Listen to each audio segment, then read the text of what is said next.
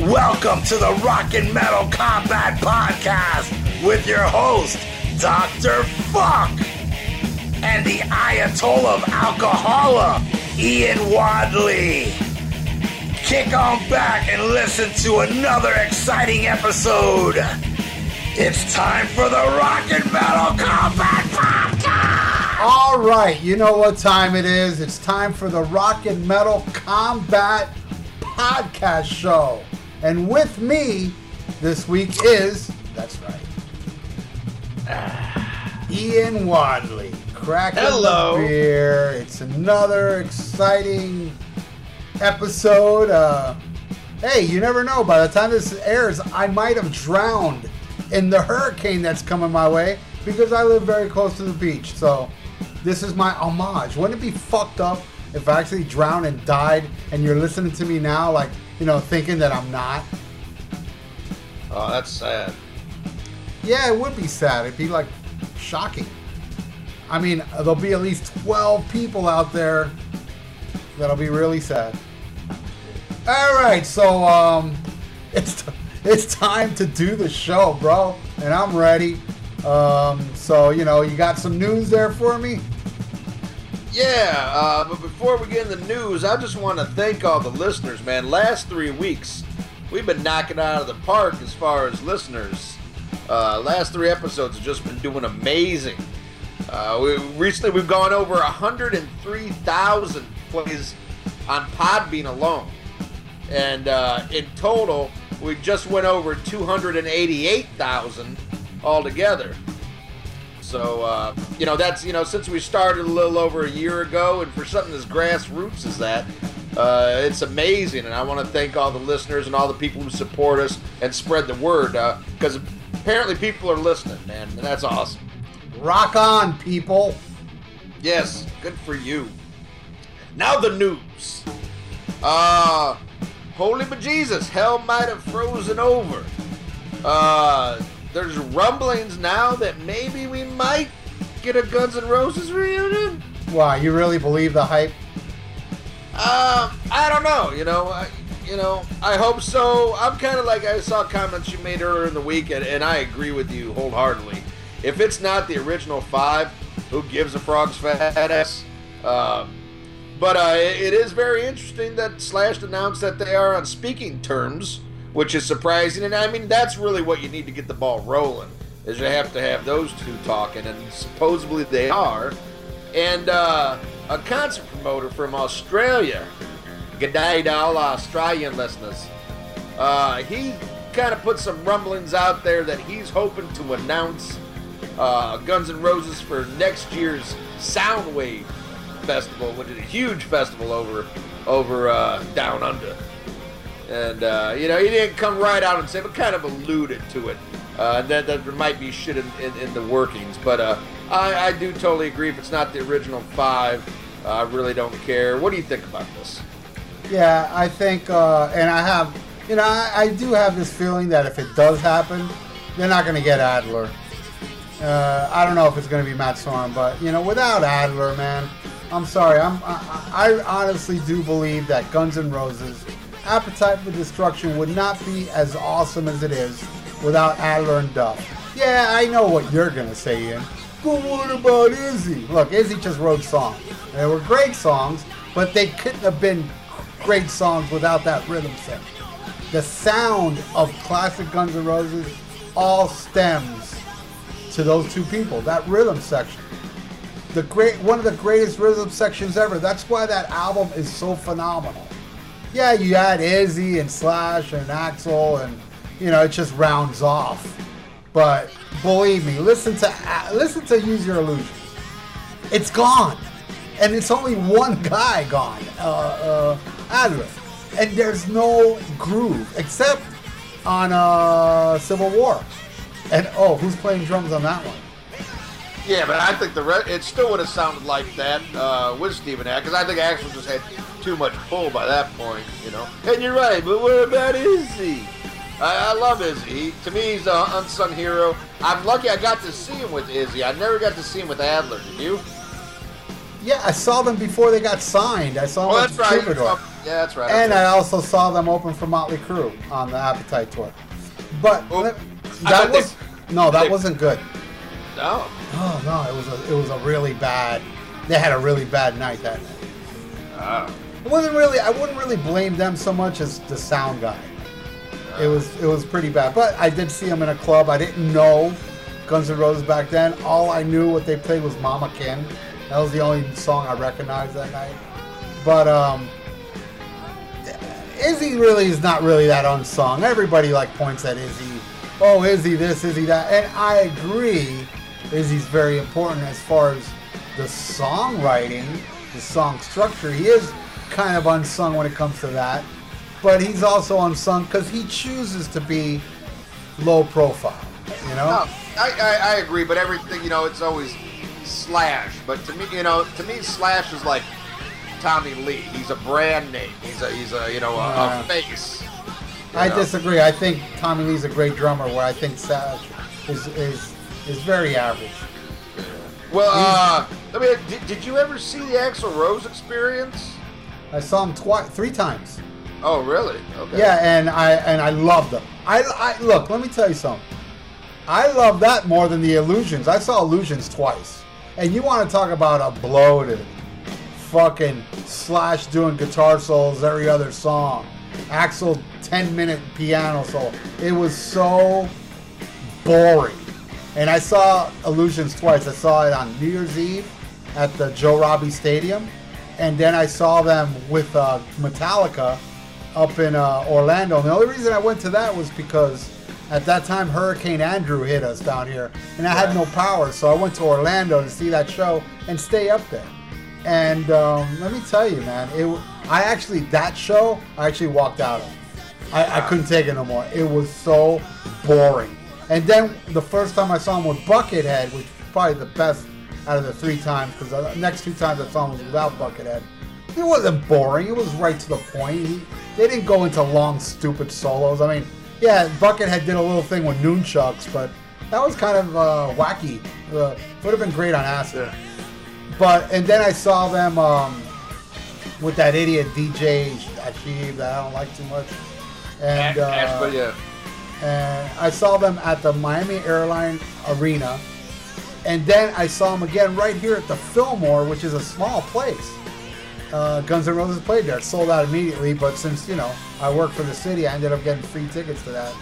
And uh, I got to tell you, I really enjoyed those shows more than the Illusions show, and uh, obviously more than the Motley Crue show. But that was because they were really they had bad sound that night.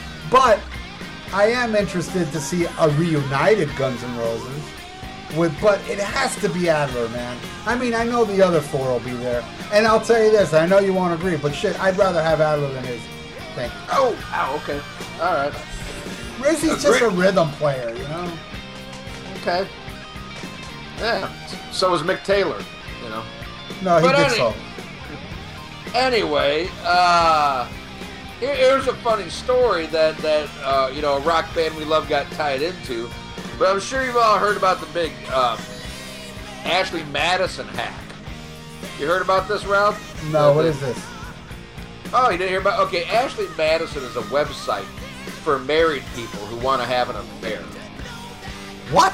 And uh, yeah, yeah. Wait, wait, wait, wait, wait. Back up a second. There is a website for people to cheat on their wives and people to cheat on their husbands. Yes, it's called Ashley Madison, and their their slogan is "Life is too short, have an affair." What?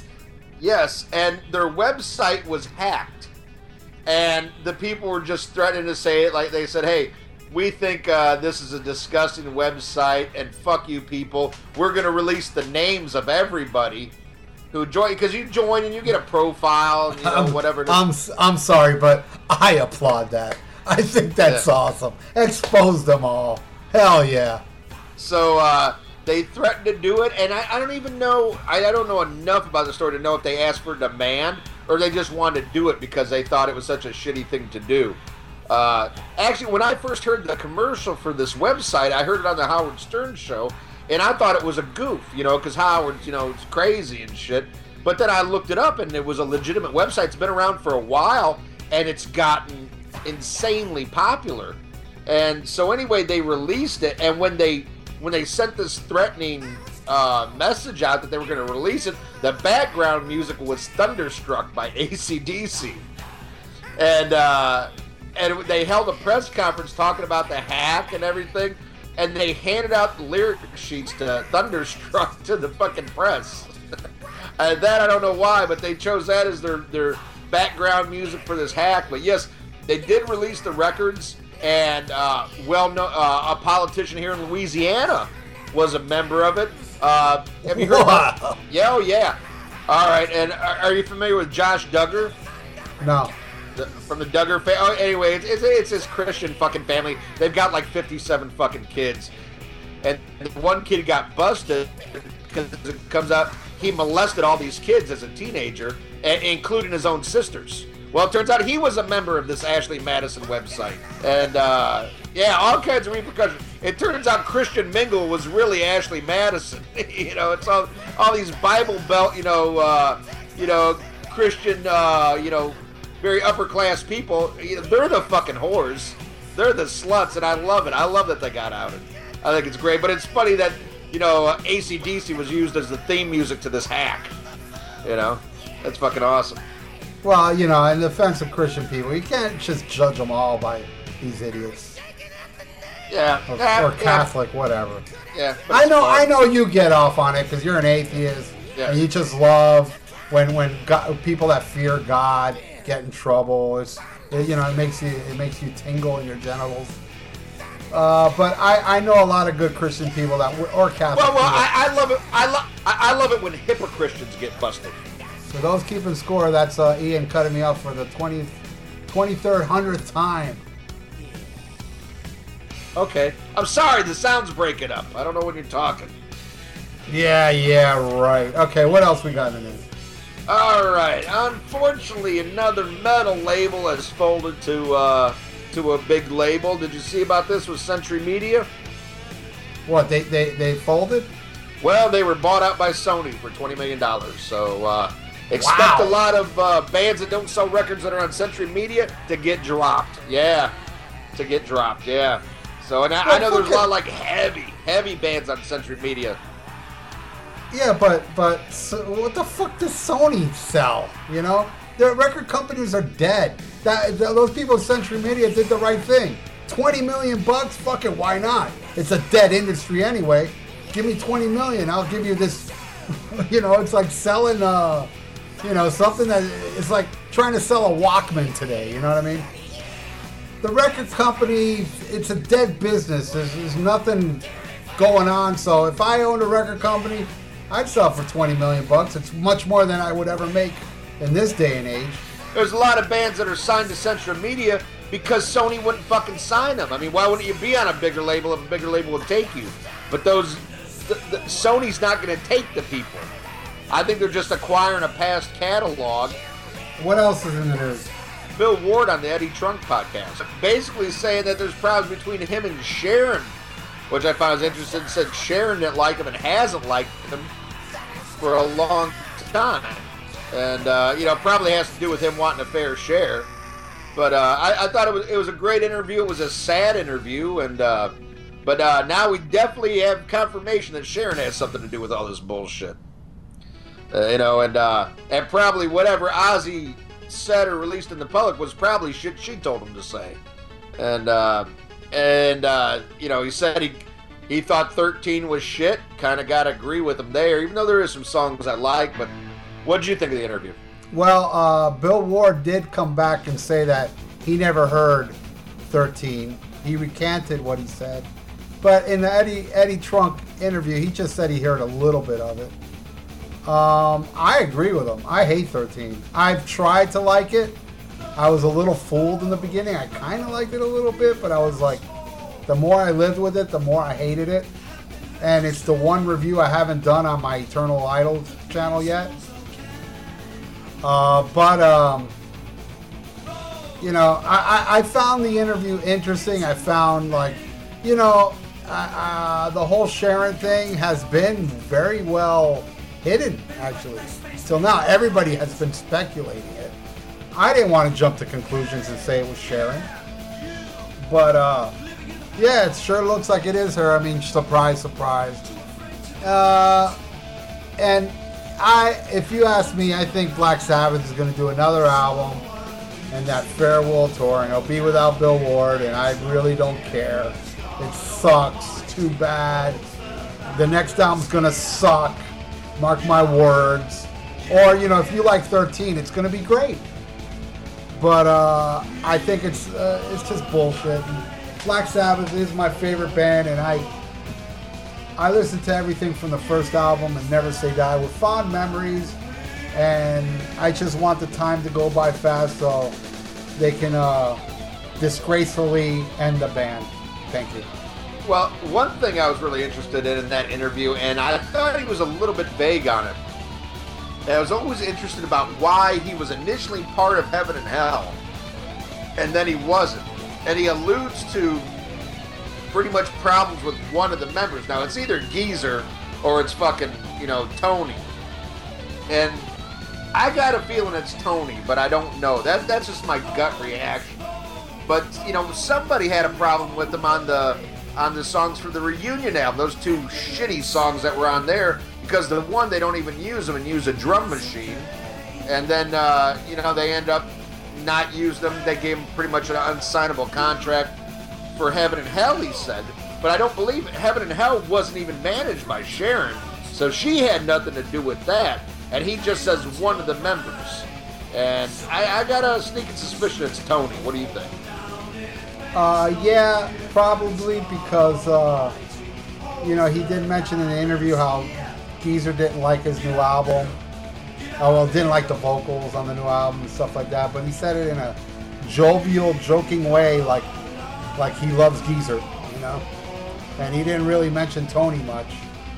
So, Right. but you know, who knows? Maybe it was Ronnie. You never know. You never know. Uh, so next story. Now there's talk of another reunion. You know, granted on a much smaller scale, but something I'd be very interested in seeing because I never saw it. Is George Lynch says there's talks once again on an original Dokken reunion, and uh, says nothing is confirmed, but it is in the works, and they are talking about it. Uh, of course, there's well documented issues with uh, the state of Don Dokken's voice. But I gotta tell you, I saw this, you know, this fake Dokken last year, and I didn't think it was that bad. I mean, granted, I was fucking three sheets to the wind, but man, I enjoyed the piss out of it. But you know, of course, I want Pilson and fucking Lynch there. Uh, hopefully, they can get their shit together. I, I think they both need each other. You know, it's still it's not going to be no huge fucking tour. They're not going to be playing arenas, but uh, definitely you could attract. They could probably do a really good club tour. Uh, I, I'd love to see it. What do you think about uh, chances of a new Dokken reunion? Well, I mean, uh, I saw it like two years ago. So, you know, I saw that, that uh, what's that guy's name? Levine? Levin? Yeah, John John Levine. Fucking great guitar player, man. That guy's awesome. I saw Dokken a few, and it had Wild Mick Brown, but man, Don's voice was so shot. I don't know about now. This was like two years ago. Maybe it's gotten better, but if it hasn't gotten better, I really wouldn't want to see this. Um, I would rather see the uh, TNN, TNN, Tooth and Nail Band. Right. You know, get all those guest singers, or or just get a good singer and do it without Don. You know, because Don, I mean, that's if he still sounds like shit. If he sounds better, then I'm all for it. I like to see it. I'm a fan of Dokken. I dig Dokken. So uh, there, that you go. So hopefully, if Don's voice is better, it does happen. But Don is uh, kind of a control freak, and he likes to get all the money, and that's why it keeps falling through. So let's see if he behaves this time. Alrighty, and the last story this week, I found this hilarious. Uh, Dave Mustaine was answering some fan questions the other day, and uh, this is the most stupidest question I ever heard, but it was like, if uh, if they were going to ask you back into Metallica, would you rejoin Metallica? And he said no. And that that is the funniest thing in the world because he would do it in a fucking heartbeat. But more importantly, it would never, ever happen. You know, Hetfield got kind of pissed when Mustaine started talking a few years ago. He wanted to start this super group that was Lars and James and him and, and uh, Ellefson. And, and Hetfield's like, dude, what in the fuck are you? We just made friends again, and now you're talking this stupid shit, you know? This wishful thinking that you didn't ask me jack shit about. Uh, they would never, ever ask Mustaine back. But if you're telling me this motherfucker wouldn't drop uh, Ellefson and whoever else is playing in the band in a heartbeat, you're crazy. He'd do it in a fucking New York minute. You know, my opinion anyway. What do you think? And, and Dave Mustaine's opinion, he would too.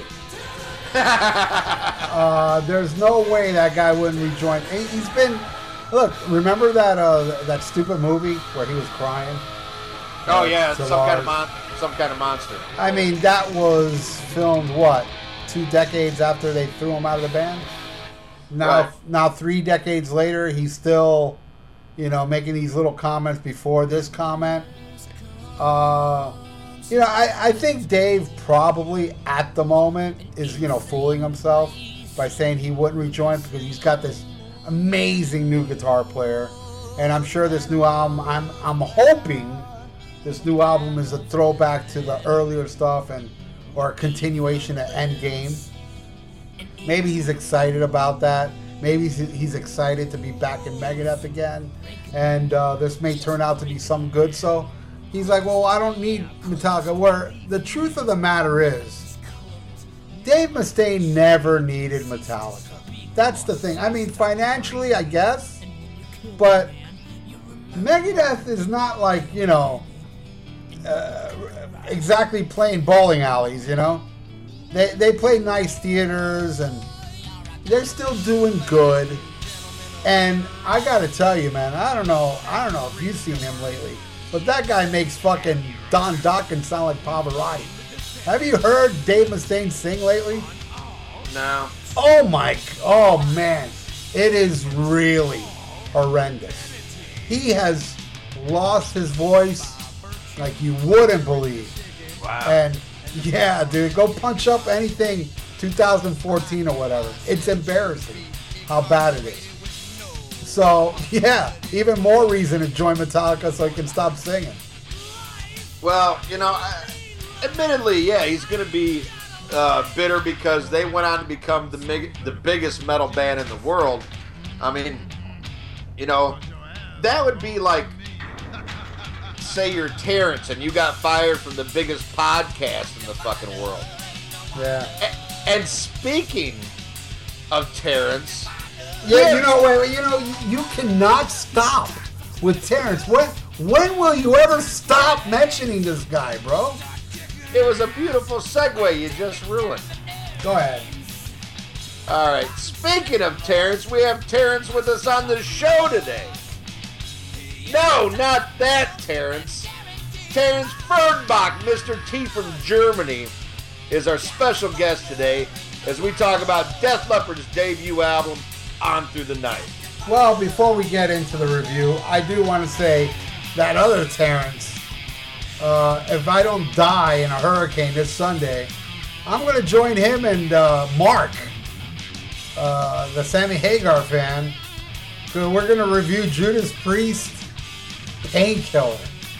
And uh, Ian, I just thought of this myself. Uh, is there anything you would want me to relay on that podcast. Now, don't make me be rude, but maybe nothing on the podcast, but would you like me to throw in your opinion on Painkiller in the episode?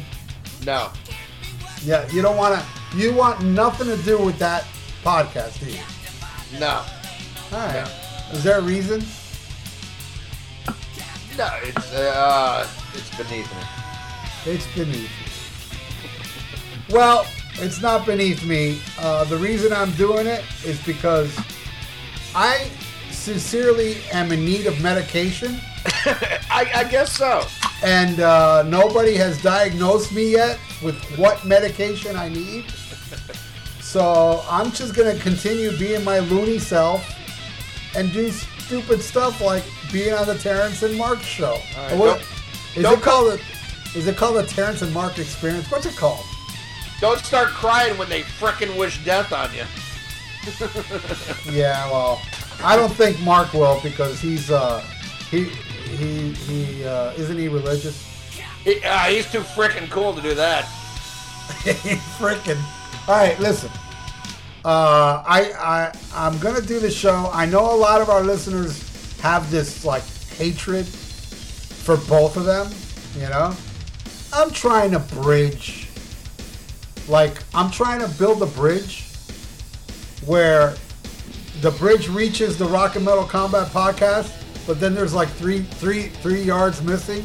So when they get there, they fall in the ocean. That's I- right. I, I need medication, people. I, and I've got I've got nothing against Mark. I got I got no problems with Mark. But I mean, and, and, I, don't- I don't hate Terrence. But Jesus Christ, come on. But I, I mean, hey, Come on, what? Come on, what? Come on, Eileen. I don't know. Go have fun. Fuck it. You think I'm gonna have fun? I, I don't know. I think you're a masochist. I think I'm insane. Yes. And they're listening to this right now, going, "Should we air that episode now? Look how he's talking about it." Oh well, I'm, I'm just wondering what opinion you're gonna get because he he loved painkiller, then he hated painkiller, then he loved painkiller, then he hates painkiller.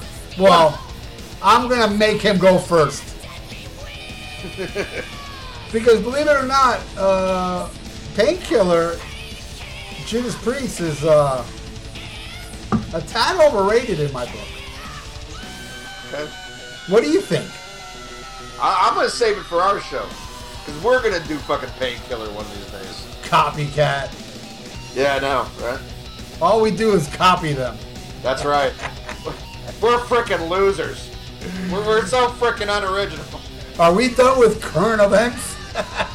I'd say let's get to a Terrence who doesn't suck. No, wait, wait, wait, wait. I'm not done yet. I want to keep talking, bro. All right, all right. I, I got a piss. Oh man, and I don't even know what to say. Oh, let, let him go piss. Go ahead.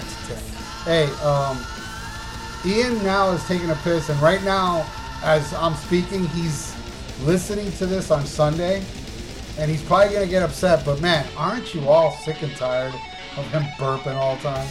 Seriously, it's a burp. It's like I'm doing a show with Barney from The Simpsons, and uh, and he cuts me off way too much, right? It's just pathetic how much he continues to cut me off. And one day I'm gonna get upset and like hang up, and he's gonna have. Well, he can't do the show by himself because y'all don't know. I edit and uh, I send it back to him. Anyway, um, so yeah, there's a hurricane coming my way, and uh, am I scared? Fuck yeah, man! I'm like a little girl. I'm petrified. Oh, Ian's back. Right. So yeah, Ian, I was just bad mouthing you, but I'm not gonna say. You're gonna have to wait till Sunday to hear what I have to say. Oh, groovy. I'm just That- trying to. I'm just trying to buy time here because we are about to do this episode, and I want to say this before we go into the episode. Long live Ten Arm Def Leppard. Yeah. Yeah, and Mutt Lange. And oh yeah, wait, no, don't even don't even get that away. We've we've done this episode a while ago uh, with Mr. T from Germany, and he was very he wasn't happy with his performance. But let me tell you something. I am such the master editor that when Mr. T listens back, he's going to be very happy because I made him sound really good with my editing.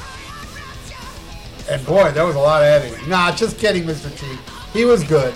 He's just a little rough on himself. And I think he was kind of drunk, wasn't he, when we did this episode? He was drunker than me. Yeah, yeah, and he goofed up a lot, and all those goofs, Mr. T, I, I edited out, so. But you know, now, after- now it's Huh? gonna kick recon ass. Hoo-ah! yeah, raw, raw, raw. Anyway, that's enough. Uh, you have any last words to say before we, before I tack on the On Through the Night review? Uh, I hope you don't drown. Yeah, man, because what's the name of my hurricane that's coming? Do you know? I have no idea. I was gonna ask you. You ought to fucking know. You know, Florida has the history of missing a hurricane by inches. Yes. And let's just hope it happens again because hurricanes suck. They Yeah. really do. They really throw a monkey wrench into my day. Yeah, and after this episode airs, it would really suck for me to have to kiss Terrence's ass because I need a new co-host. Yeah, he can edit and send it your way. Oh God! The the the Terrence uh, the Rock and Metal Combat Progcast. oh, anyway, I'm excited. Hey, Terrence and Mark, man, don't t- don't take offense to everything I said. I was just buying my time, and yeah, I am a little crazy to do your damn episode. Uh, it would help if I would listen to one, right? anyway, all right. No, okay. All right, here we go. This is uh, the Def Leppard review with Mr. T. Let's do it.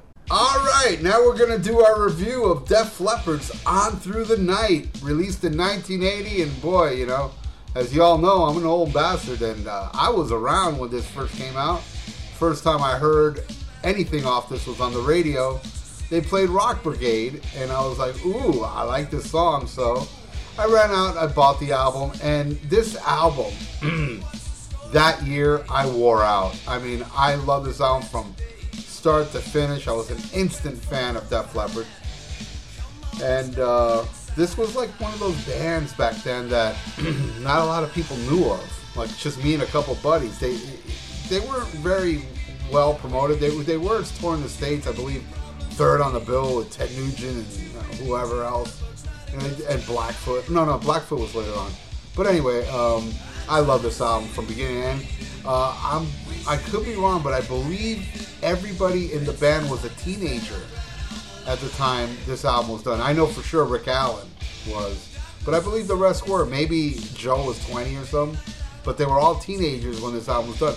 I mean, they were definitely teenagers before this album was done, and there's a lot of pre On Through the Night stuff that I'd like to discuss now since it is uh, before we get into the album.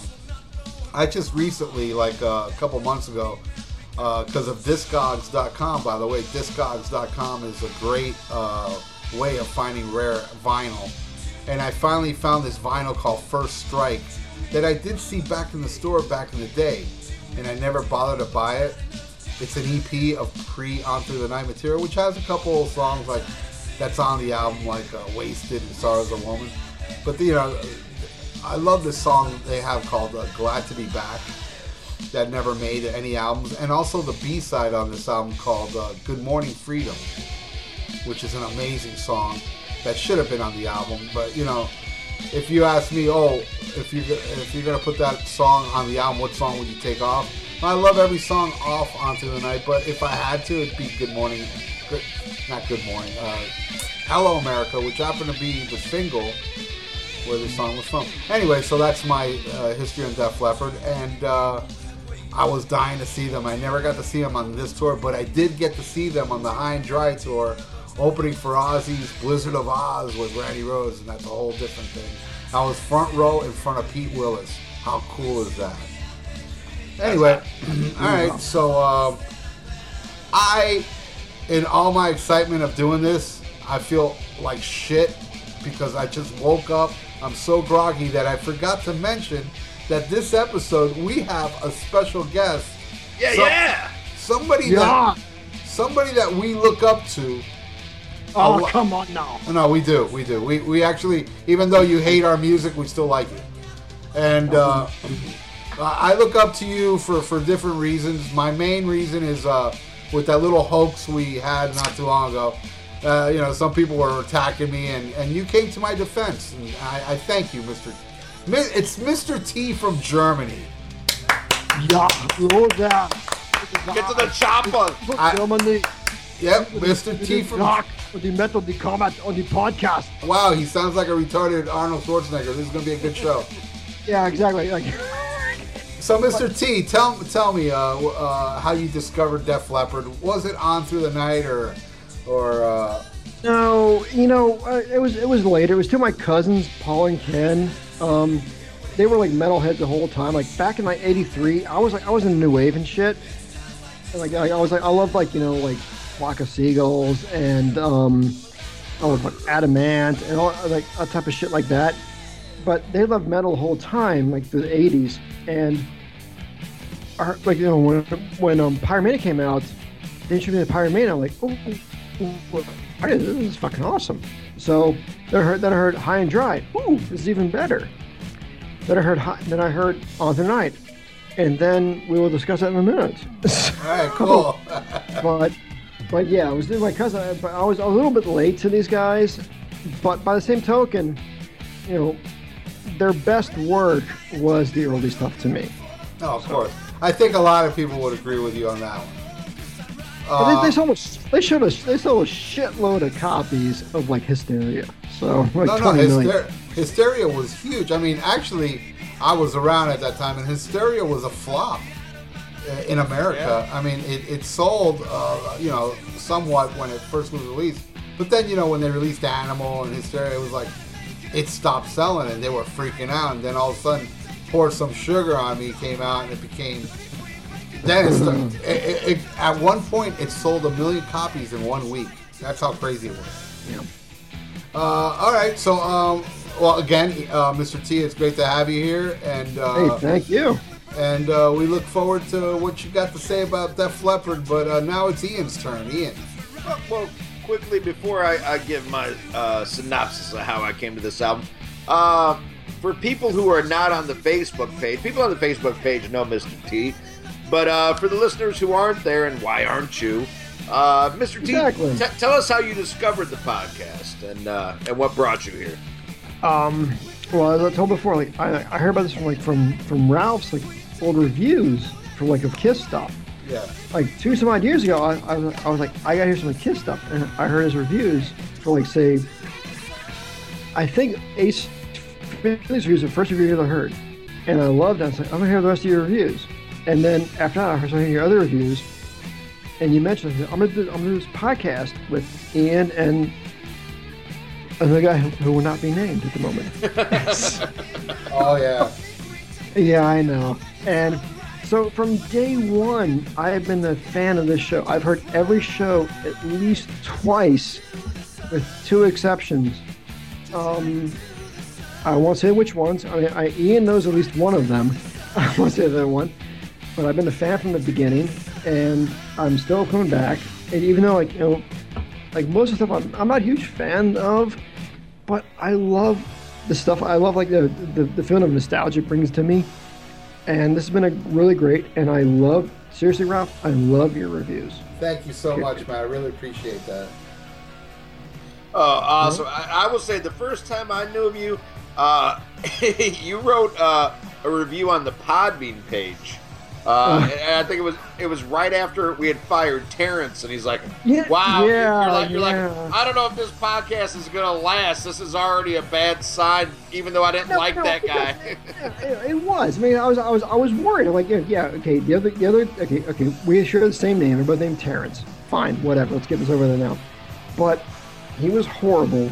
Yes, but I was still worried, and you know, and I'm thankfully wrong. I'm glad to be wrong in my initial assumption that this podcast, this podcast could, could go worse after you get rid of a horrible fucking person. all right, all right.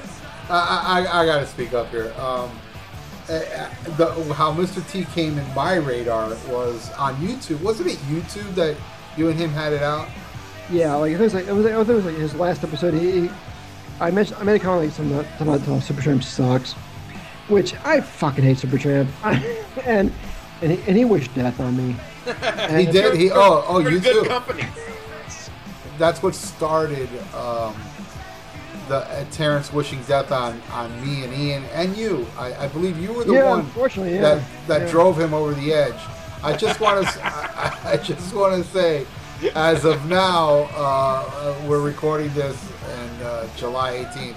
That uh, Terrence and I get along. I you know I, I got really tired of fighting with the guy, and I figured, look, you know, I'm just gonna get along with him, and he has been uh, good so far. I mean, you know, he he does have the tendency of. Uh, you know, going back on everything, but you know, he's been doing good for the past few months.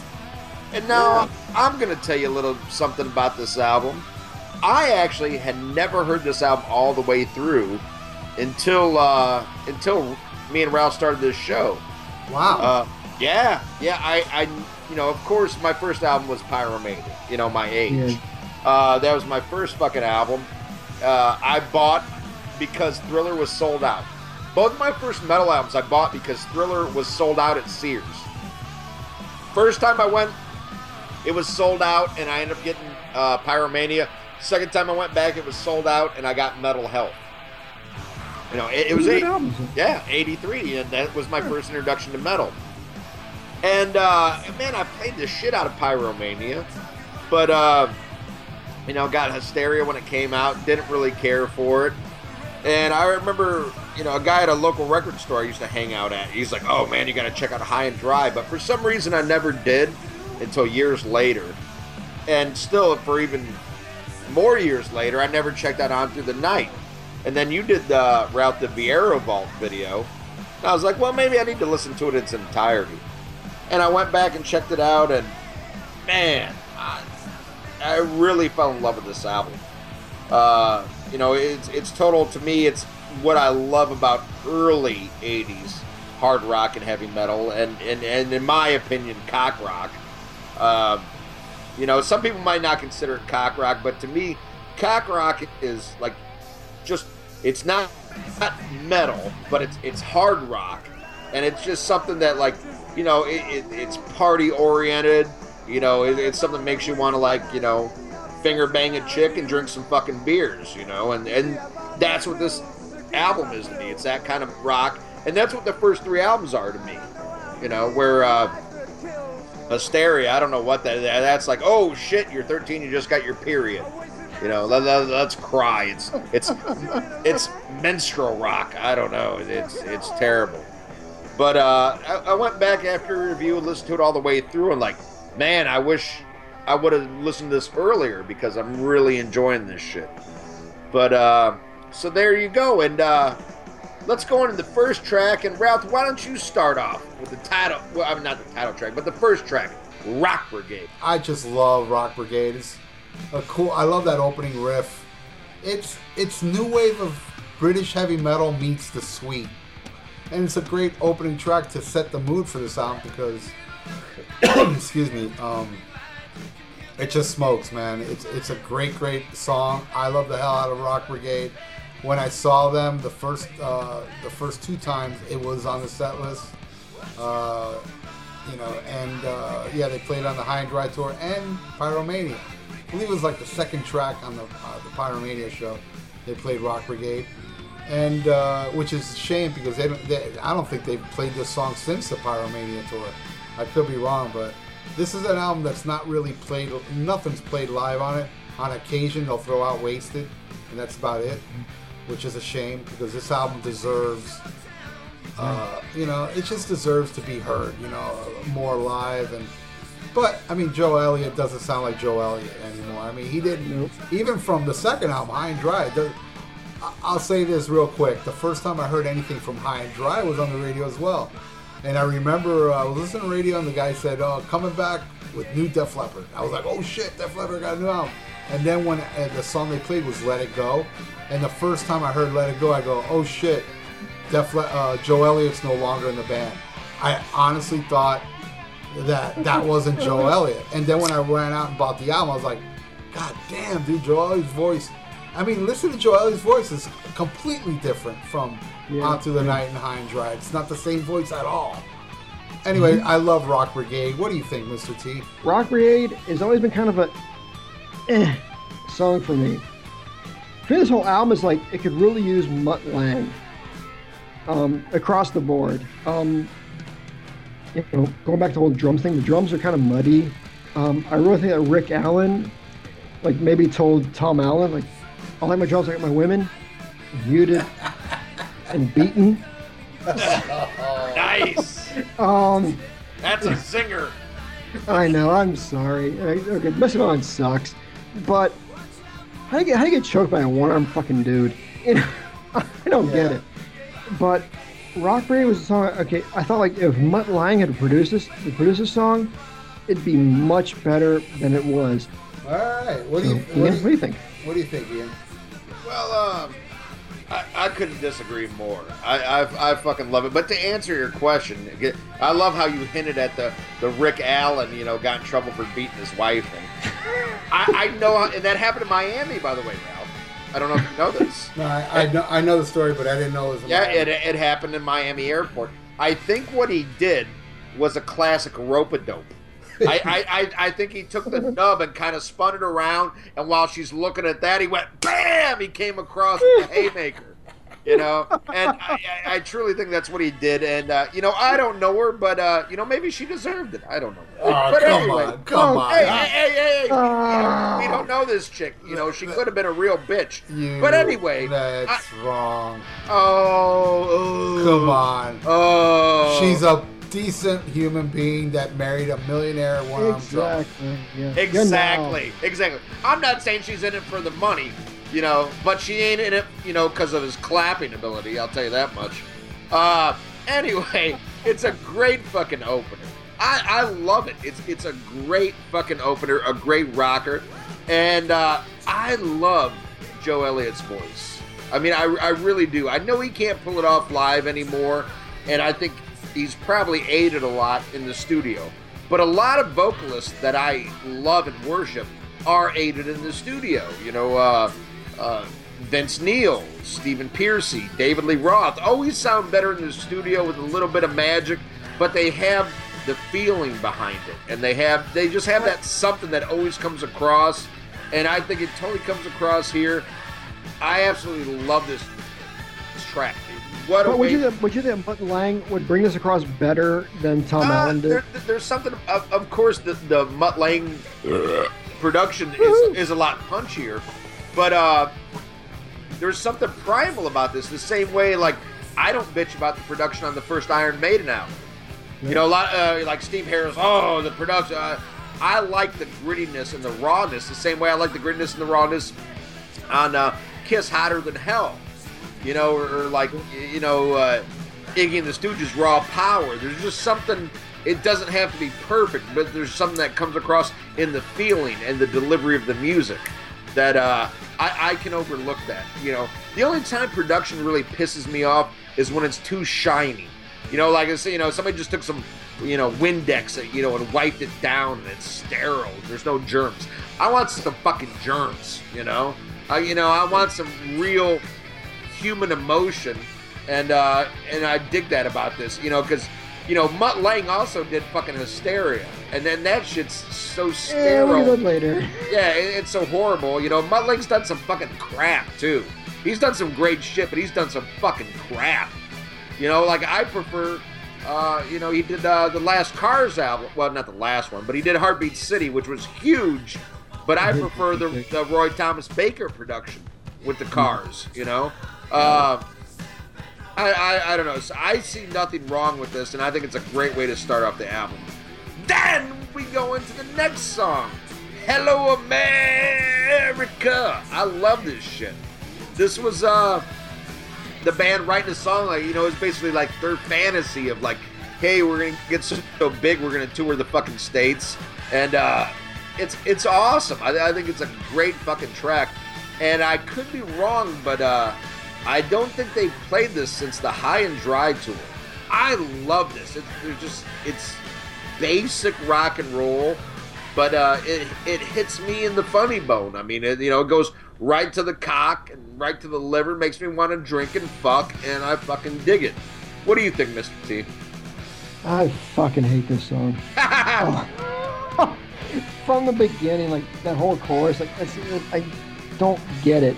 And what I don't get is like bands that European bands that would feel the need like you know to appease the U.S. audience. Yeah, I I get to extent I get it. Like, but it drove people like Phil Lynott and Steve Clark to early graves because like Thin Lizzy never really cracked the U.S. after like Boys Are Back in Town, and Steve Clark cracked it, it to an early grave after you know the fact they kept you know we kept getting bigger and bigger, and he got nervous about it and get worried about it and started drinking more, and I, ugh, I just yeah I'm sorry. all right, Ralph. What do you think? of See you, this Ralph. Yeah, yeah. Uh, I, I I love this song, and that's why I stayed in America, Mr. T.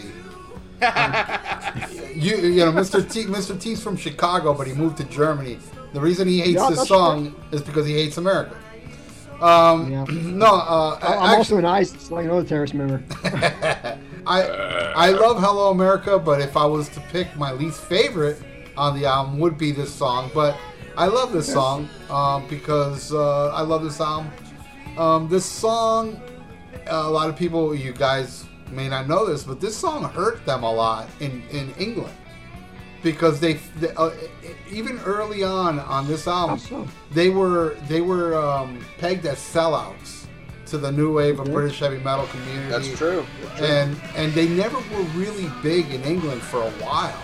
I even think like even during Pyromania they weren't big enough to play a, a big Yeah. venue over there. I think they played like the Marquee or something during Pyromania. You know, which is kind of like the uh, you know like a, a smaller venue. You know, there's the Marquee, then you know you move up to the Hammersmith. But yeah, and and a lot is attributed to this song because it was a lot of people in England cried out that these guys pretty much are are, are just aiming for the American market and they can care less about England. And they weren't. And they were, and they did, and they succeeded. And uh, yeah, it was. You know, I I've uh, the first time I ever saw any footage of this line of this era was the his. What was the name? Historia or hysteric? Uh, Uh, His- Historia. Yeah. I know what Historia Home Video brought a video they did for LO America, which was that was horrible. That video is just it's too dark and you can't really make out anything.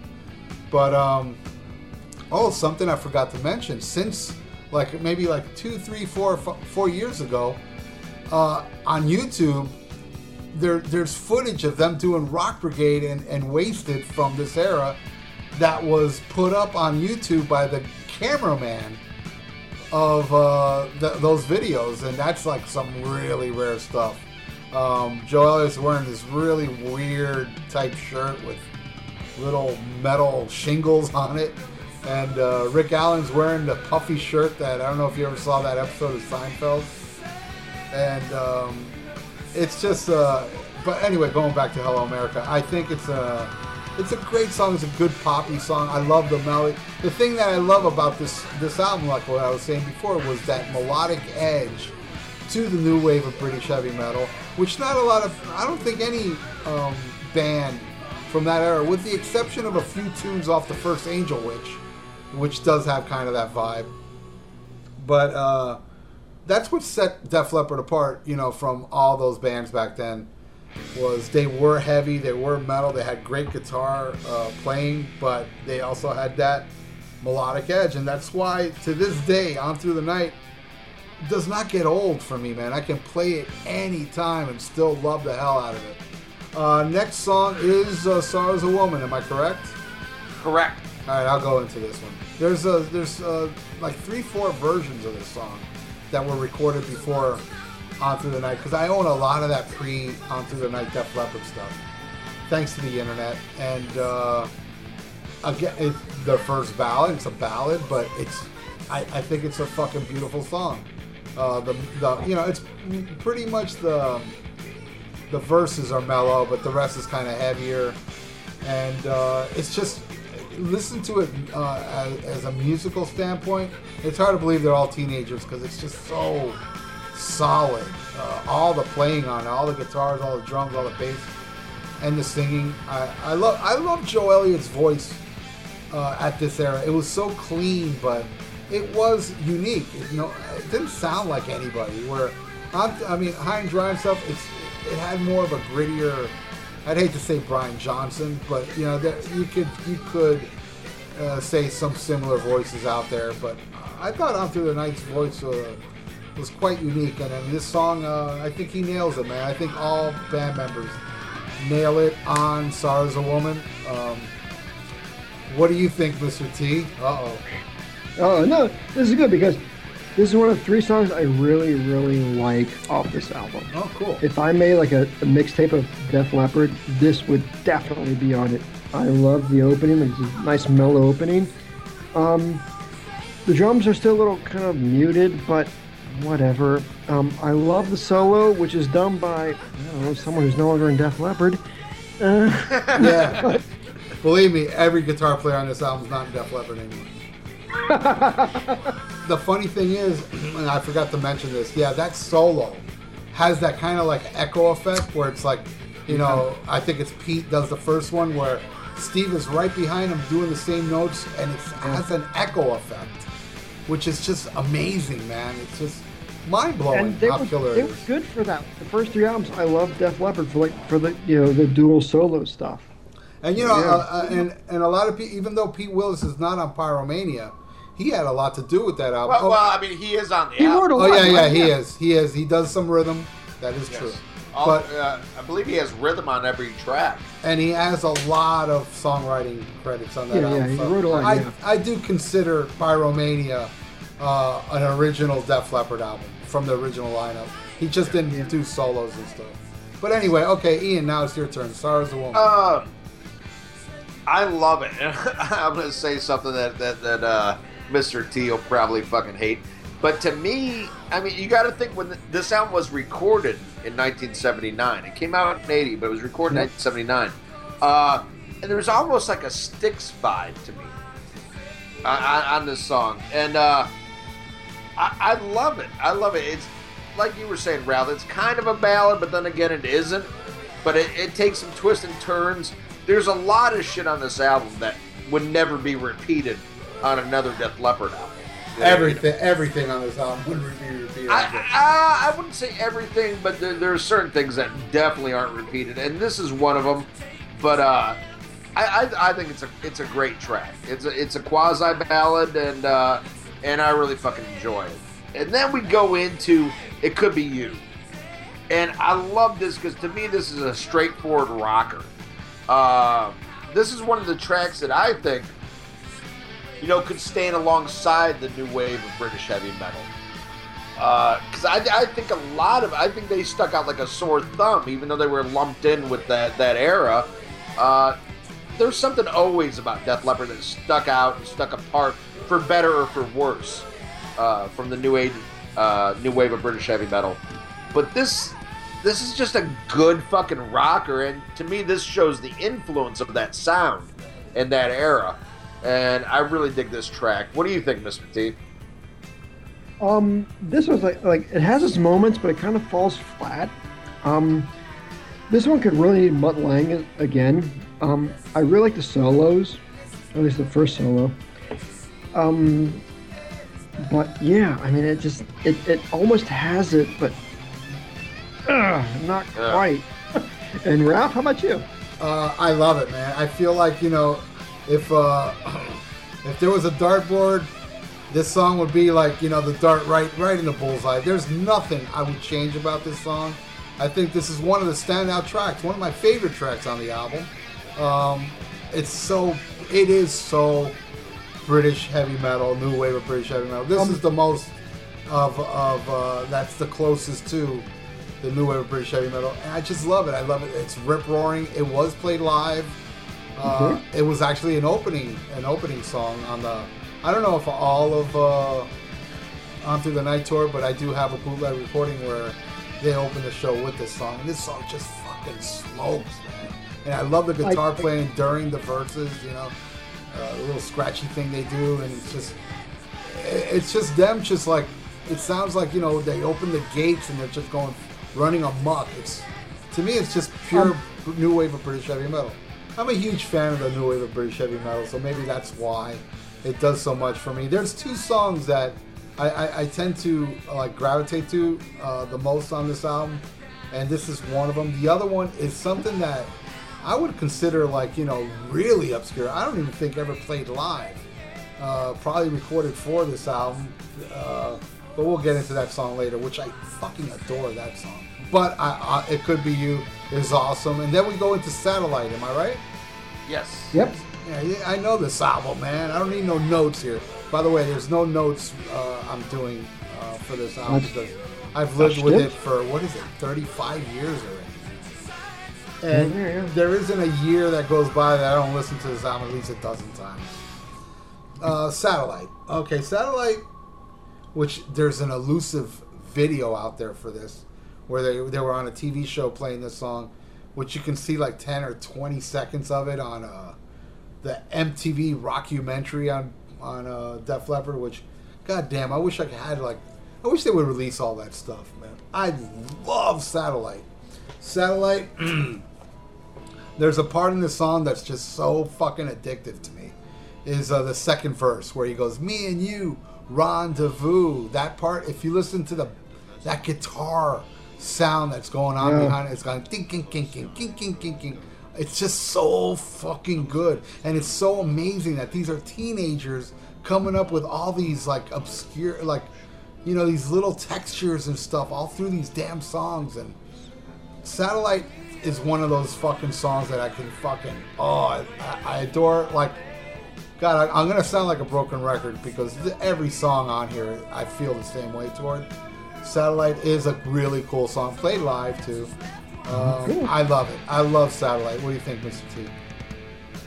Okay, first, I never saw Def Leppard live, but um, Satellite is my absolute favorite song off of this album. Nice. Hands down.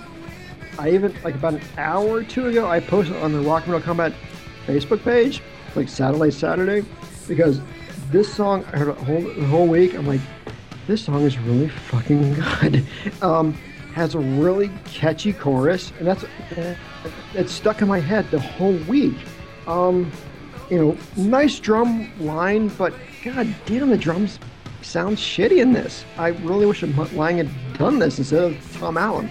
But um, this is like what you expect from Def Leppard to me. Like when when you come in like from say Pyromania on, expect that, that pop metal. This is it. It totally delivers. And Ian, what do you think about this one? Well, before before Ian uh, says, uh, I'm very curious, um, Mr. T. Has there ever been a time that you went somewhere and you bought a sandwich or, or any type of food and you took you took a bite, you took a bite and you said, "Ooh, this ain't good." You ever, that ever happen to you? Well, yeah, I mean, you know, things like you know, like you know, uh, but then later, like, you know, okay, maybe, but the things like, But but but let me ask you this: When you took that bite and you're like, "Ooh," did you think for a second, you know, this would taste better if Mutt Lange made it? um, you know, well, you know, maybe. It did. You, yeah, I know you did. You said that. You said it would have tasted better if Mutt Lange made it. I know you did. Oh, uh, Ian, what do you think of this song? Uh, absolutely love it. I mean, you guys hit on a lot of points. Uh, to me, this just it is the classic Def Leppard song. You know, uh, i I mean, it's got that sound. Uh, Whether you have Mutt Lange or Tom Allom or you know or fucking Tim Allen, I don't care who produces shit. Uh, uh, this is Def Leppard sound, and Yeah. their classic sound, and uh, all other classic, you know, from the first three albums are in the same mold. Um, I totally agree. This is a great track. And then we come into another weird fucking track, uh, which is uh, when the walls come tumbling down. And it starts out with uh, British singer songwriter David Cousins doing an intro to this. And uh, wow, does this stick out like a sore thumb? At, at first, I thought it was Atlantis by Donovan. You know, you know when it, when, it starts out, I was like, whoa, whoa! So I put some Donovan on this Def Leppard album. Uh, I, I like the song, but it's so like weird. But you can kind of see it as they're paying tribute to uh, what came before, and they're showing their influences on this song. Uh, for better or for worse, it, it's not the best song. It's not. Well, I don't know. Maybe the worst song. I don't know, but I, I'm not saying worst as in it's horrible. Just uh, probably my least favorite. Uh, what do you think of this song, Mr. T? um, yeah, I'm with you. I'm like, know, the, spoken word stuff at the beginning. I'm like, what the fuck is this? Um, you know, it has its moments, but it also kind of falls flat. And it's not the worst song, but it's one I would probably skip through if I was listening to this on a regular basis. So it just it's it's not great. It's not bad. It's it's kind of there. And here's the thing too. Like I can't really hate on this album too much because, as Ralph pointed out, like Rick Rick Allen was like 16 when he read this, and Joe Uh, Joe was like 20. Uh, I think Rick Allen was 15 when this was I recorded. he was 16, but still, like, it's still like they're they're fucking teenagers, and I was in a band at that age, and our originals sucked compared to these. But Ralph, what do you think about this one? You know, uh, funny thing you guys meant. I, I'm sorry, I didn't hear what Ian had to say because I had to go to the kitchen for a second. But um, I heard, you know, I came back when you were talking about how the beginning has that spoken word. Um, there, there are earlier versions of the song. There's even a live version from the BBC where actually that part was actually sung. It wasn't a spoken word. Actually, Joe Elliott sung it. Uh, and, and as you notice, it's a spoken word without rhymes. And Joe Elliott sung that song, sung those spoken word in the original version. I don't know why they turned it into a spoken word, but you know what? I dig it. I don't know, man. I, I love the spoken word. I love the song. The song is very. Did you like the song, Ian? What'd you say? Uh, I, I like it. I, I like it better. Th- have you ever heard the U.S. single version of it? God, send me that. No. Oh yeah, they were trying to break on the American market. So instead of having David Cousins, Cousins who did it, you know, on the album, uh, you know, a British singer-songwriter, they did an American version with famed country singer Mel Tillis, who has a he has a stutter. So the version was like 18 minutes long because it took them fucking forever to get it out. But it was, it was far more entertaining because there, there was a southern draw and uh, took a long time. Uh, Um, but uh, yeah, yeah, my, my least favorite song on the album, but uh, I don't hate it by any means. So yeah, go I, ahead, I, Ralph. I, I love it, and I love when the you know the band comes in, and it's kind of pretty dark for Def Leppard too. Like you know, it's uh, talking about like you know children dying, and I can't remember. There's some some kind of lyric in there where it's like pretty brutal, like you know. And I just love the part where Joe Elliott's like, "Whoa, whoa, yeah, whoa, whoa, yeah," and then he hits that higher, "Oh yeah," and then it goes into that guitar solo. Fuck yeah, man! This song rules, man. Ugh! It's a good way to to to, to end uh, side one. Kind of like how it ends side two. They both end with an epic piece. And to think again, these are freaking teenagers writing this shit. Yeah. It's fucking amazing. It makes you think maybe there's a puppet master that wrote these songs for him. You know? No. Uh, maybe it was Bob Daisley. No. or, or Donovan. Or, yeah, Donovan wrote this one. This was a Donovan Daisley collaboration. All right, let's flip. Let's flip this uh, this over, and uh, the opening track of side two would be considered the best track by most people. It is the one that, if you every time I bring up on through the night, people aim at this song first, and and, and deservedly so because Wasted is an amazing track. It still holds up. It's got that heavy metal riff. Steve Clark starts off this song. You can see them perform this live in a TV studio on YouTube back then. You got to see the funny clothes they were wearing. It's fucking awesome. I love this song. This is a song that if they ever do play anything from On Through the Night, it's this one live to this day. I mean, um, uh, there's not much more I can say. There's many versions of this song that were recorded before On Through the Night version, like on that album First Strike that I have. I adore Wasted. It's a it's a great fucking tune. I believe it was one of the last songs played on the on the Pyromania tour.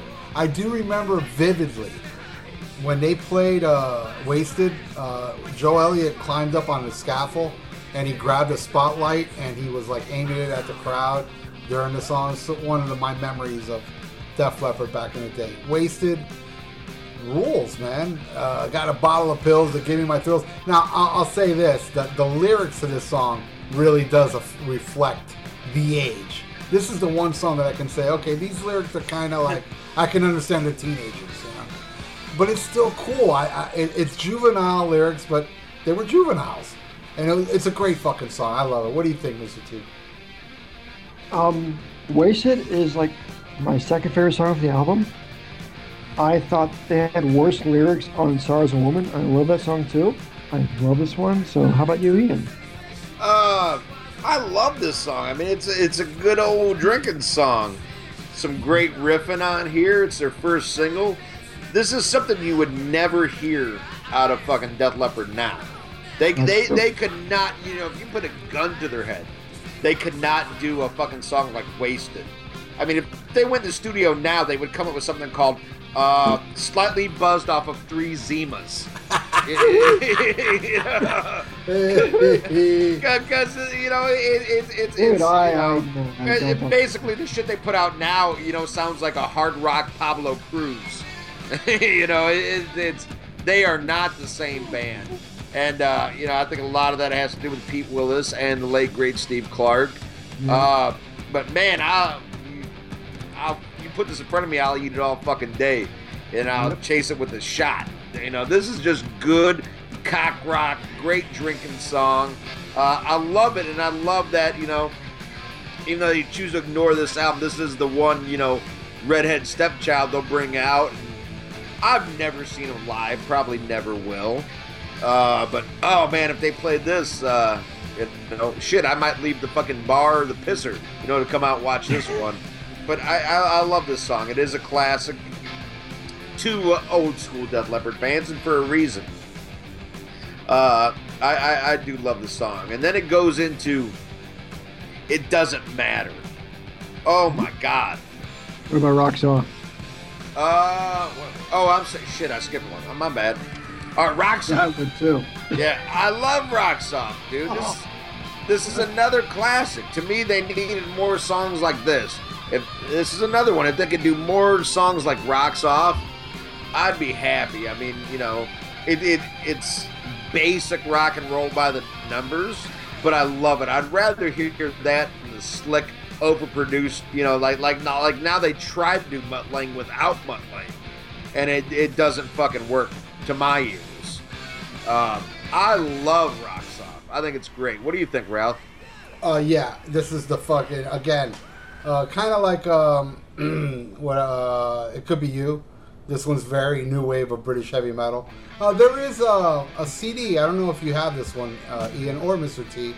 It's a it's a Nope. it's a double CD of a compilation of new wave of British heavy metal combined by Lars Ulrich. Have you? Yeah, I, I got that. I got where, that. where the cover is uh, what's his name? Yeah, uh, Oh, Thunderstick Thundersticks. Yes. Um, from yeah, Samson. Exactly, and from Iron Maiden. Did you know? Did you know that? Yes, yes, Uh, I he, did. he was the drummer Maiden. Anyway, uh, there's a different version of that song on that CD.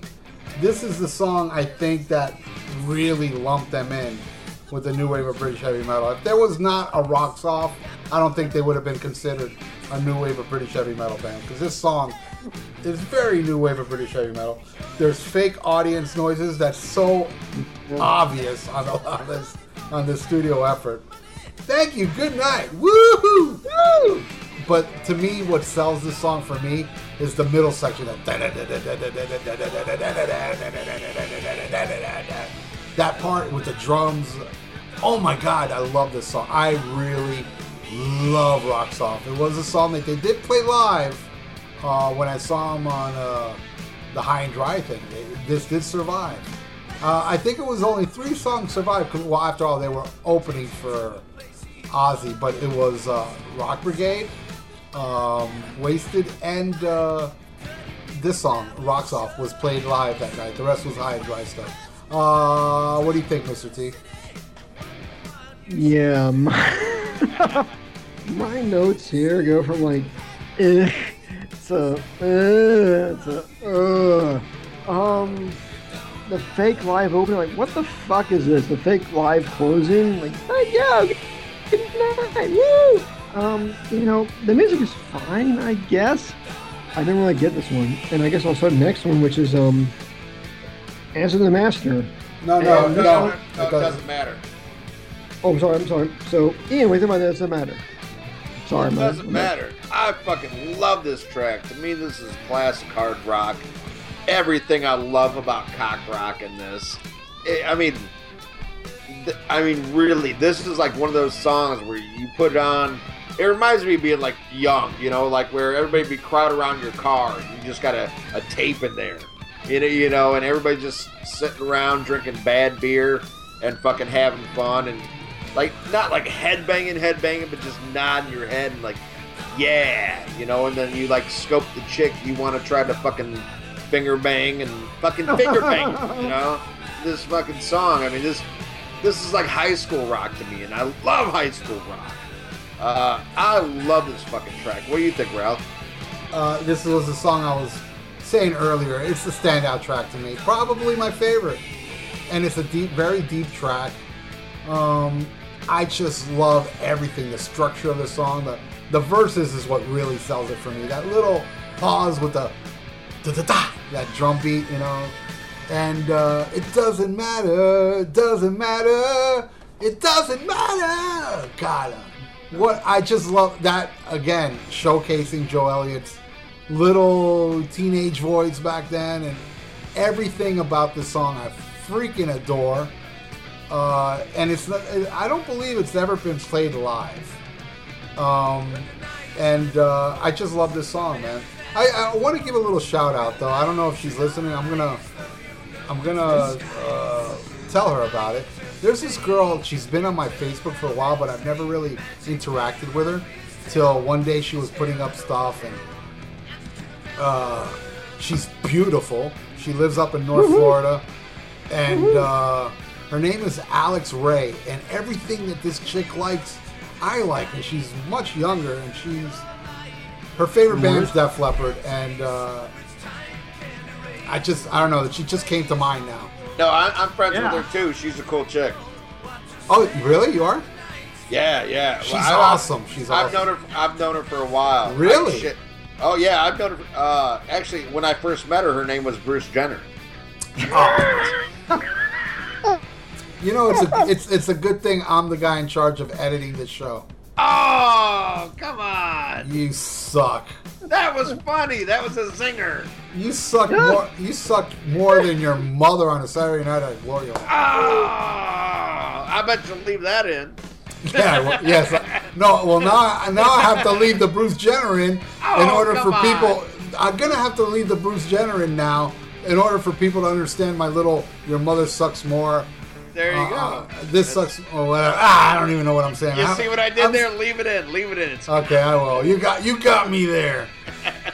But no, she's all woman, man. She's a beautiful, beautiful girl who has excellent, excellent taste in music, and uh, she She's lives. kick-ass? She lives very far though, man. Florida's goddamn too where, big. where, where, we're at in Florida. Like around Jacksonville up there. Oh yeah, yeah. That's that's fucking like eight hours away from you. Yeah, it sucks, man. I, I, all right, and I love "It Doesn't Matter." What a great song. Unlike Alex Ray, who does matter.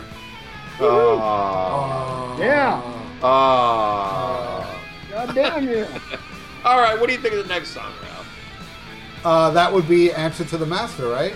Yes, sir. the best goddamn guitar solo on the whole fucking album.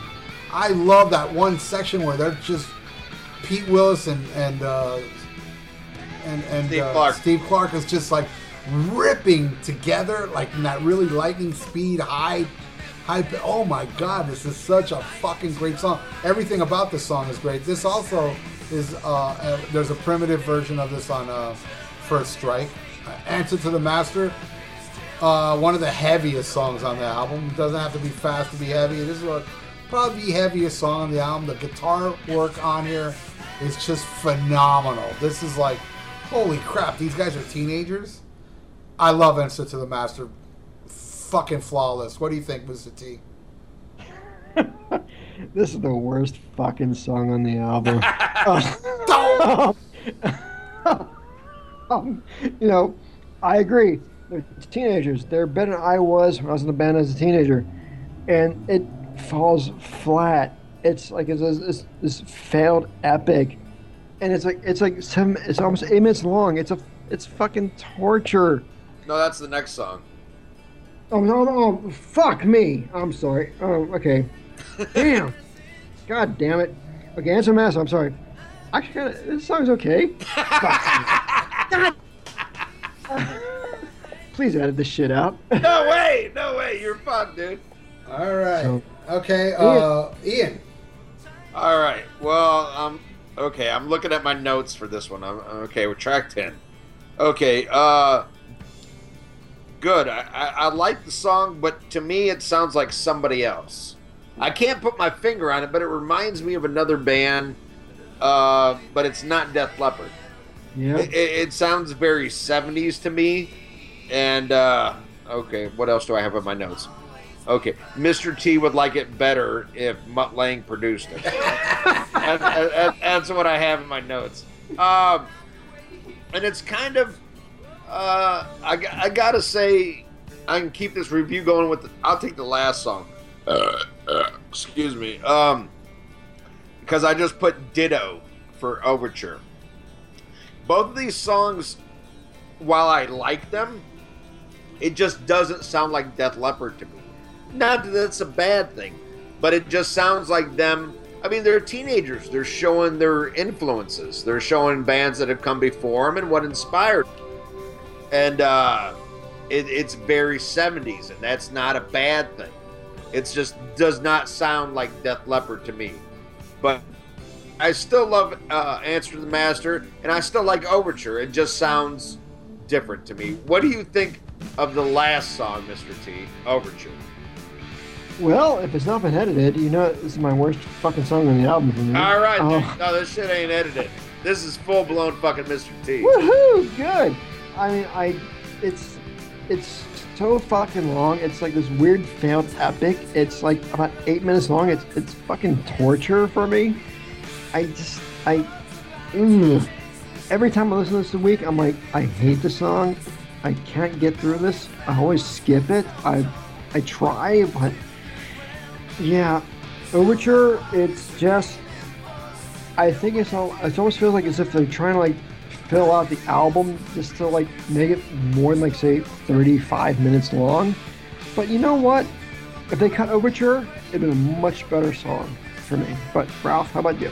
Oh, I, I love this song. Actually, this song is the song that I have uh, that they most recorded. I have like, like I'm, I'm not lying, exaggerate. I have like five versions of studio uh, of a studio recording of this song. Da- the demo. This was this is the only song on On Through the Night that appears on the Def Leppard EP, the first thing they released. Uh, Really? yeah, yeah. Uh, again, I also have live recordings of it.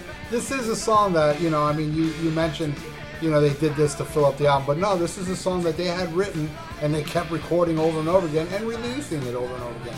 So they at, at that time they were proud of it, but uh, I'm sure they're not now. Uh, I, one thing that uh, I notice about this song, the beginning of Overture sounds so much like the beginning of More Than a Feeling, Boston. You guys, you guys notice that? I, I, I did, I did think the same thing. I'm glad you brought that up. it sounds just Have like. you ever noticed? Have you, have you noticed that like Smell Like Teen Spirit really copies more than Feeling too? Yes. Dan, dan. Yeah, yeah. Same, same Yeah, yeah. I and, and Not, the, not, not as much as Nirvana. "Come as You Are" uh, samples '80s by Killing Joke, but I just- uh, Yeah, yeah. I love them in the '80s. I fucking hate Nirvana, but I love Killing Joke. there- that's that's because Mutt Lange didn't produce it. so so you know, uh, and another thing is uh, the opening line of the song. And with this message, I bring to you. To me, it sounds like a cover song. It sounds like this is some kind of classic song that Def Leppard covers. It doesn't sound like something they wrote, but yet it's so classic. It's it's I don't know, man. I, I think this song's a masterpiece, especially the teenager that did it. It's a long ass song, but I wouldn't Yeah. I wouldn't shave it at all. I like every section of the song. I love how the long guitar solos where it goes into different moods, heavy, fast, slow. I think it, it, it it's them. It's Def Leppard as teenager. I'm sure when they wrote this, they're like, "Holy crap, we just wrote Stairway to Heaven," you know, because it is to me. To me, that it is kind of their Stairway to Heaven on the album. That's why they left it last. They did play it live during this tour, um, and I I adore this song, just like I adore the whole fucking album. Uh, Ian, uh, I think I already talked. okay, well there's a bonus there's a bonus track. You guys ever heard Good uh, Good Morning Freedom? Uh, no, I haven't. I have it, but I haven't listened to it. Good Morning Freedom. First time I ever heard this song was back in the day, back in the tape trading days. There was a guy I knew that had a Def Leppard live at the Reading Festival 1980, which I want to discuss a song that that's on there too. Uh, a song called Medicine Man uh, that actually turned out turned into um, uh, Rock Rock Till You Drop. I'm probably Oh, wow. you- yeah, you probably cool. yeah you could probably can hear it on uh on YouTube. Uh, Punch It Up, Medicine Man. And they also play Lady Strange in that song, which is my favorite Def Leppard song, along with um, Coming Under Fire. You know that song off Pyromania. That's like my favorite Def Leppard song, with Lady Strange and Mirror Mirror. Which, by the way, that girl Alex Ray told me her favorite Def Leppard songs was Lady Strange and Coming Under Fire. Come on. All right. Anyway, so so anyway, so um, uh, the, on that tape, the Reading Festival, at the end of the tape was "Good Morning Freedom," and I was like, "What the hell is this?" I never knew uh, this song, and I always thought the name of the song was "Rainbow's End" because he says "Rainbow's End" during it. He just says "Good Morning Freedom" in the beginning of the verses. Anyway, uh, come to find out, till you know, because this was way back in the '80s. I bought this shit. I mean, I traded this shit. It wasn't until I got the internet where I typed in Def Leppard Rainbow's End on Napster and I couldn't find it. I was like, this is the rarest song ever. So I don't know how I figured out it was Good Morning Freedom. But uh, it, it's a rip roaring song. You guys haven't heard it. You guys should Nope. hear it. It's really good. Uh, now, I will tell you this. Recently, like two, three years ago, Def Leppard did a, a Vegas residency where Yes. they, they played the whole Hysteria album. They opened that show with Good Morning Freedom. Can you believe that? That that is awesome. It, it it's awesome that they did, but it was really bad. It was like so it was so slow. It didn't sound like it, but just the fact that they did it blows my fucking mind. That Well- they actually played Good Morning Freedom. You, you said you didn't like it when they played it live. I didn't like it on the uh, Hy- uh, Hysteria uh, new uh, the the Vegas version. All right. Well, if it would have been produced by Mutt Lange, would you have liked it? I'm not I Mr. T, bro. Mr. T would. You know, you know, you know. Uh, Mr. T's gonna hate this episode because I'm the guy that edits it, not not Mutt Lange. Oh. Oh. Okay, uh, so give us a little background on On Through the Night, there, Ian. I know you got some notes there. All right. This was released on March 14th, 1980. Uh, according to Mr. T, poorly produced by Tom Allom of Judas Priest fame. You know, he also did some uh, Krokus and, you know, some other 80s uh, bands. It went platinum in the U.S., which I was very surprised to know because to me it's a very underground album, but it did go platinum in 1989, which I think is on the heels of, you know, Hysteria and people were going back and buying anything that was fucking Def Leppard. It made it to number 51 on the U.S. charts and number 15 on the UK charts. Uh, and yes, uh, it is largely ignored by the band uh, nowadays. You know, if you're lucky, you hear "Wasted," and that's probably about it. So uh, that's all I have, and let's go into pick of the week. And Mr. T, since you're the, our guest, why don't you talk about your Mutt Lange produced pick of the week? Okay, mine's not about flying Chris. I've got Oh. like, yeah, I know because like you know, you guys are like on, on like not only that metal station, but you're also on the, on that that was it the Indie Authority? Yes, yes. Yeah. And as the date of we are recording this, this will be our debut on the IndieAuthority.com. Holy shit! I've got I've got a responsibility here. There you go.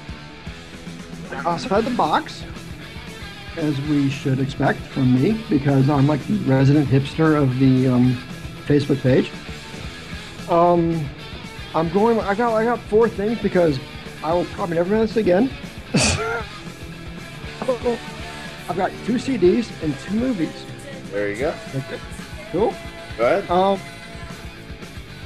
the CDs are both from the same band. We've got, they're both from, um, they're both from Curve.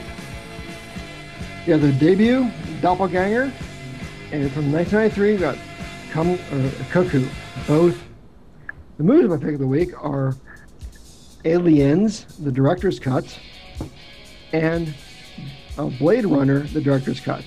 And um, Ian, what you got for pick of the week? All right, my pick of the week in honor of you, brother. Uh, I'm going a little, uh, a little punk rock, a little fucking uh, rockabilly, and I'm picking an amazing collection by a band I so love and never got to see live, and that's the Cramps. And I'm I'm picking bad music for bad people.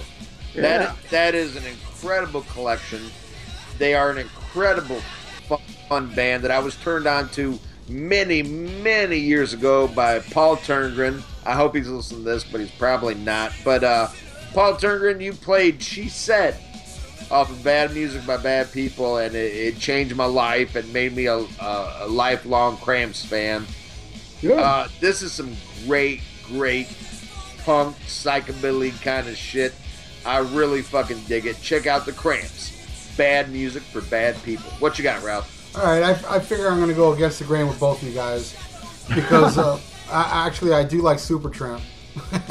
no, I'm not going to pick Supertramp though. Though I am a fan of Crime of the Century. Sorry, Mr. T. Even though I love you, Mr. T, all right. you protected me, bro. Because I, I am a huge fan of quote unquote corporate rock. You know, Oh, boy. you know, like like uh, the, the the enemy of Boston? Rolling. Yes, my pick is Boston this week the enemy of Rolling Stone magazine. Anything that Rolling Stone magazine hates, I love. And uh, my pick is the second Boston album, "Don't Look Back," uh, which doesn't get as which doesn't get as much uh, you know recognition as the first one, obviously. But I love "Don't Look Back." I love that title track, which is the biggest hit off the album. But for me, my favorite song off it is something you never hear on the radio. It's uh, the third track. It's called "It's Easy." Probably my favorite Boston song overall. What, what's it, what's a, a great one? Man, I'll never be. Or "Man, I'll? Never Be" is Yeah, amazing. oh, great song. Brad Delp, uh, in a party, feeling satisfied, got news, uh, bad news. I mean, it, I I love the whole fucking album. This album is great.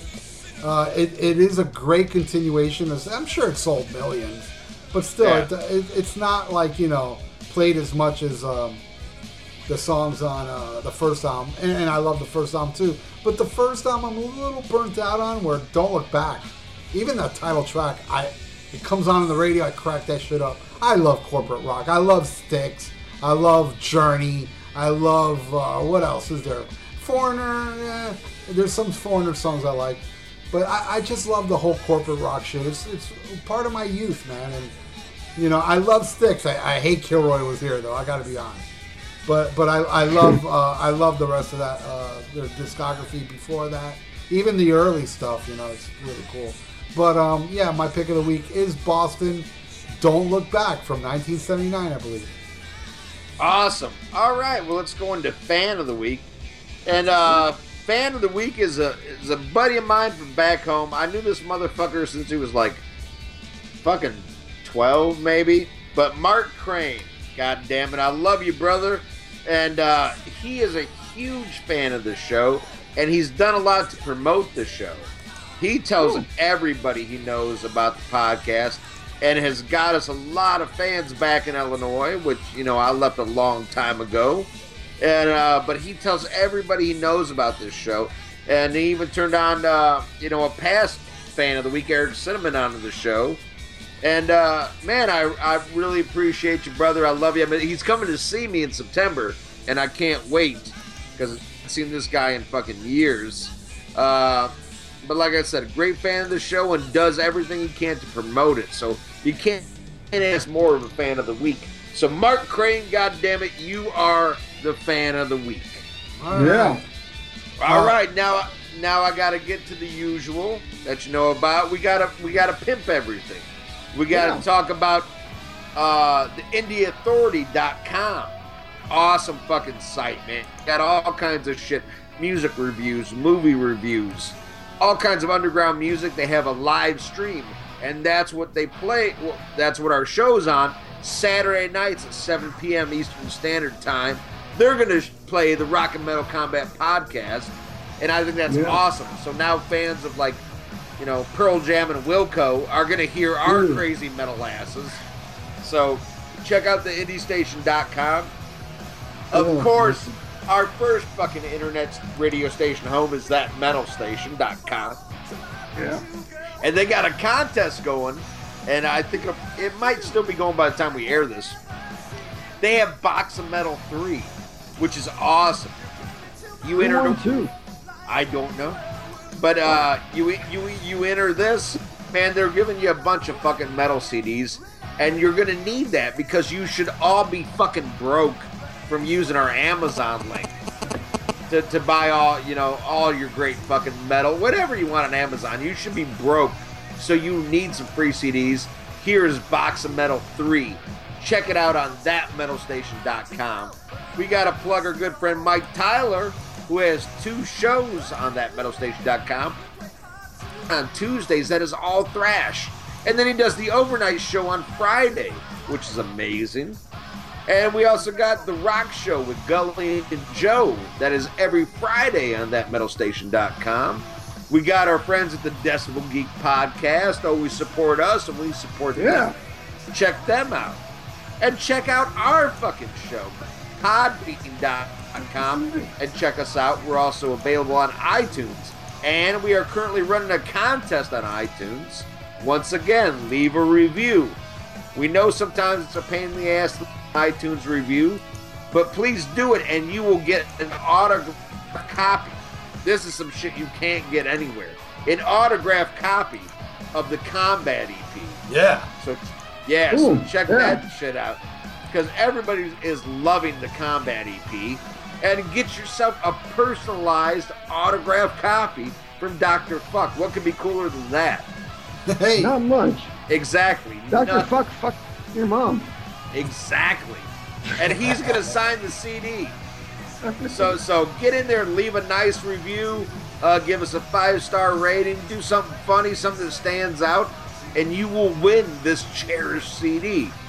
And check out our past episodes. We have so many new viewers that are like, "Oh, I love this episode." Go out and check them all out because they are all fucking quality episodes, all of them check out our YouTube page, which is back in action, better than ever. Oh my God, the job Ralph does on these. It, it's if you love an episode, check out the YouTube version because the pictures, the videos, everything that's behind it is. Ralph, is that you that keeps clicking? no. Okay, is that you, Terrence? Ah, maybe. I know. Yeah, that's you. Stop Ah, looking. sorry. Stop looking at German Scheiße porn. Ah, I'm, sorry, I'm, I'm doing commercials here. I know. All right. So good. check out the YouTube page. Also, check out the links on our Podbean page. We have links for the Indie Authority, thatmetalstation.com, the YouTube page, the Facebook page. Oh my God, if you're not on the Facebook page, why not? That's where all the fucking drama happens. Goddamn all the awesomeness happens. Become a part of the team.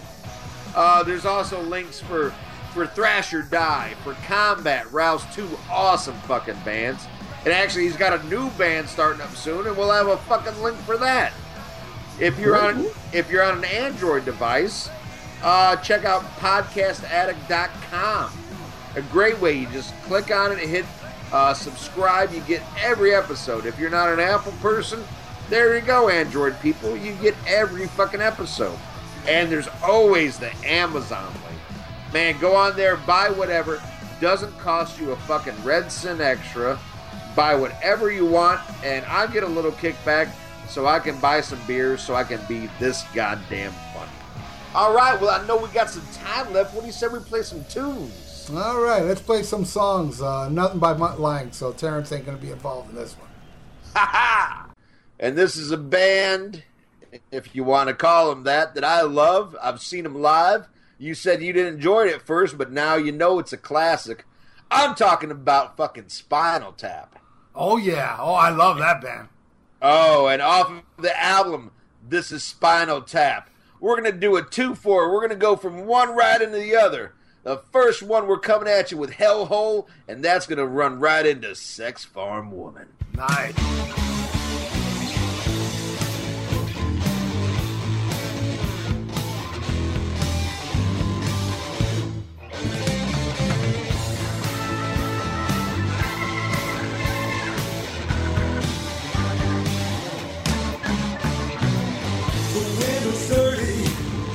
The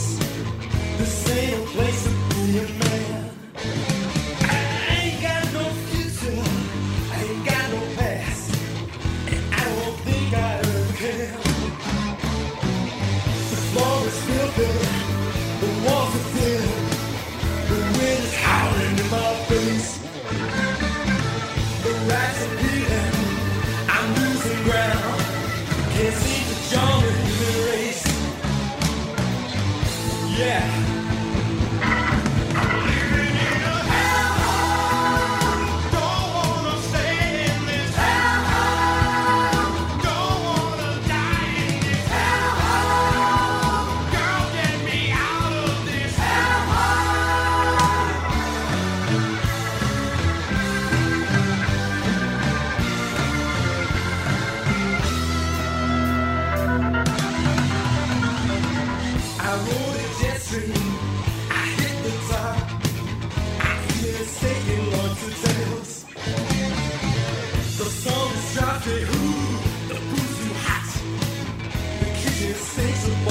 falling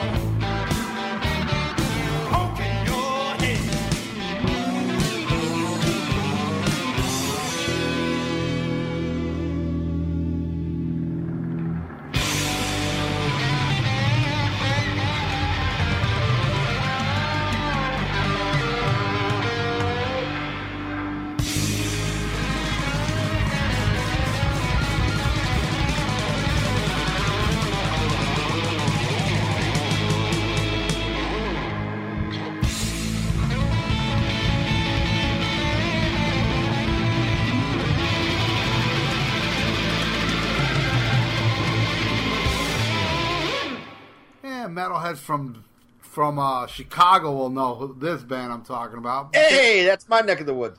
But you know they weren't really uh, popular. Uh, they're called, well, they're pronounced Etro. I believe that's how you pronounce the name. But you spell the you spell it Z O E T R O P E. Um, it featured an amazing guy called Barry Stern Stein, I believe, or Stern, who's never not not with us anymore. He went on to play drums for Trouble. Uh, Okay, on, on alright. my on my favorite Trouble album, the self title, and I believe he's also on um, Manic Manic Depressive. Is that the name of that album? I forgot. Yeah, yeah, yeah, yeah. And Plastic Greenhead. I believe he's on that too, but unfortunately he passed away. But this was his band. This is the band he was in in Chicago, and I love this fucking band. Off the album Amnesty, this song is called "The Company Man."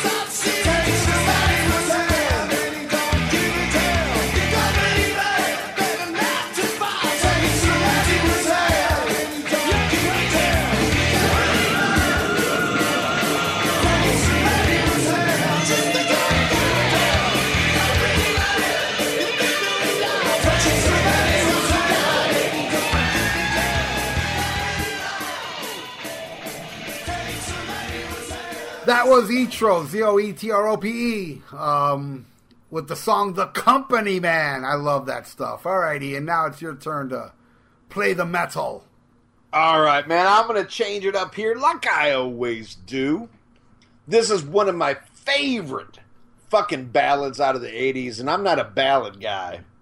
But I love this fucking song. I think it's criminally underrated off a criminally rated underrated album and band. This is off of Grim Reaper's See No Evil. This is The Show Must Go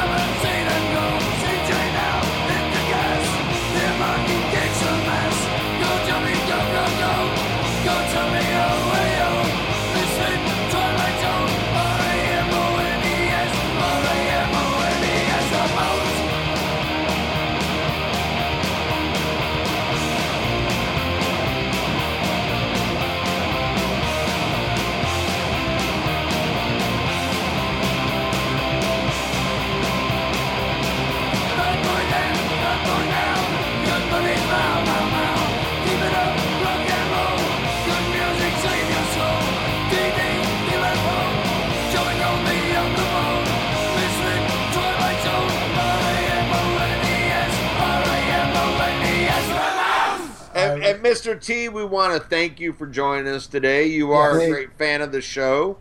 And Yeah, uh, thank you. we hope y'all enjoyed this. And you think this shit was good. Yeah. Wait till fucking next week when Mr. Las Vegas himself, Wayne Newton, joins us live in the studio as we talk about White Snakes. Slide it in. Oh, That's awesome. that's next week on the Rock and Metal Combat Podcast. I'm not going to be on here if it ain't the John Sykes version.